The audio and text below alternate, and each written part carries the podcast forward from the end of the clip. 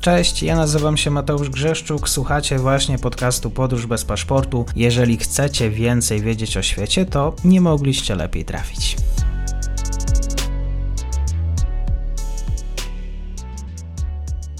Dzień dobry e, wszystkim słuchaczom. E, dzisiaj e, na podcaście mojej audycji goszczę po raz kolejny pani Maria Piechowska z Polskiego Instytutu Spraw Międzynarodowych. Dzień dobry. Dzień dobry.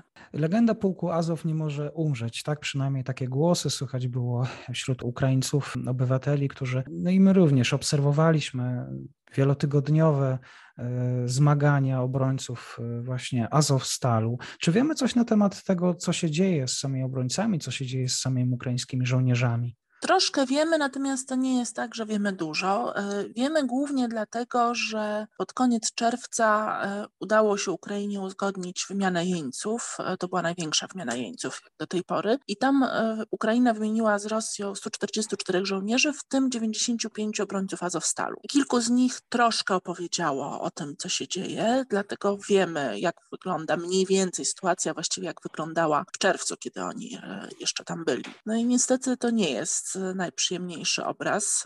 Jeden z uwolnionych żołnierzy opowiadał o tym, jak są traktowani tam.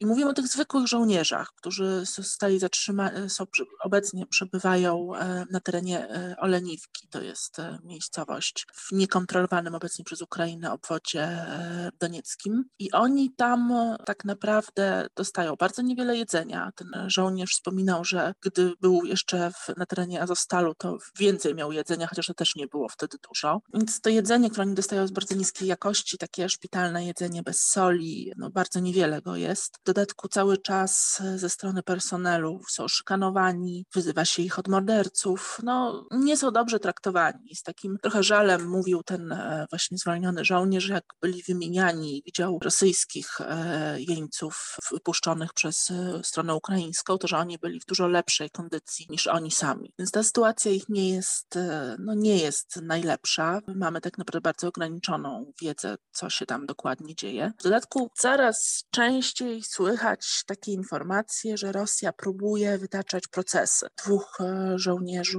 żołnierzy zostało, grozi im kara śmierci, e, tak samo dowódcy, którzy byli w Azowstalu, czyli Denis Prokopenko i jego zastępca Światosław Palmar, e, tak naprawdę zostali wywiezieni najprawdopodobniej do Rosji, do Moskwy, chociaż tak naprawdę tutaj niewiele wiemy, co się dzieje i nie znamy ich losów obecnie. Trzeba jednocześnie powiedzieć, że strona ukraińska mówi, że ona wie mniej więcej, w jakich warunkach są przetrzymywani żołnierze, natomiast dla dobra sprawy zarówno rodziny, jak i e, władze ukraińskie nie chcą e, komentować za bardzo e, sytuację, jaka właśnie panuje, czy w jakiej, nie chcą komentować, w jakiej sytuacji znajdują się ci żołnierze z Azowa, ze względu na ich dobro po prostu. Więc tutaj więcej nie wiemy niż wiemy, natomiast y, trzeba powiedzieć, że wie, znamy ich liczbę y, dokładną, co, to, co jest ważne. Oni zostali w momencie wychodzenia z Azowstalu, zostali zarejestrowani wszyscy przez y, Czerwony Krzyż, więc tutaj to wiemy. Ukraina też zadeklarowała, że ona będzie cały czas negocjować wypuszczanie kolejnej partii, natomiast też e, wprost zostało powiedziane, że to nie będzie tak, że zostaną wszyscy wypuszczeni, że raczej to będą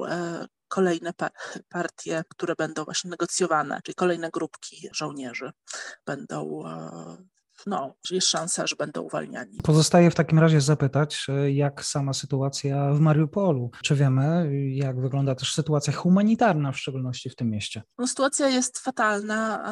E, tam po prostu jest tak zupełnie zniszczona infrastruktura, że nie ma wody bieżącej. Zostało już stosunkowo niewiele ludzi, natomiast ta liczba nadal jest e, dosyć wysoka. Mówiło się, że nawet 100 tysięcy, chociaż ja myślę, że obecnie już jest mniej, bo Rosja też wywozi ludzi stamtąd. Nie ma tak naprawdę dobrego zaopatrzenia. To, co Rosjanie dowożą, to trzeba albo kupić, albo po prostu na przykład e, zmuszają ludzi do pracy w zamian e, w zamian za jedzenie czy wodę. A też e, sytuacja sanitarna jest fatalna w mieście i będzie coraz gorsza. Razem z upałami po prostu zaczynają się już e, choroby panoszyć, takie jak cholera. Takie różne choroby związane z właśnie brakiem e, tak naprawdę no, warunków sanitarnych. Myślę, że sami Ukraińcy w pewien sposób będą chcieli podkreślić wyjątkowy charakter tej obrony Mariupola. Pojawiły się, rozumiem, takie inicjatywy, które wskazują na to, że Ukraina chce pamiętać To na pewno. Cały czas działa administracja mariupolska. Ona w tym momencie oczywiście na terenach kontrolowanych przez Ukrainę, gdzie są różne akcje też prowadzone właśnie takie, żeby to miasto podtrzymywać, ducha miasta, żeby trzymać ludzi, którzy pochodzą z Mariupola jako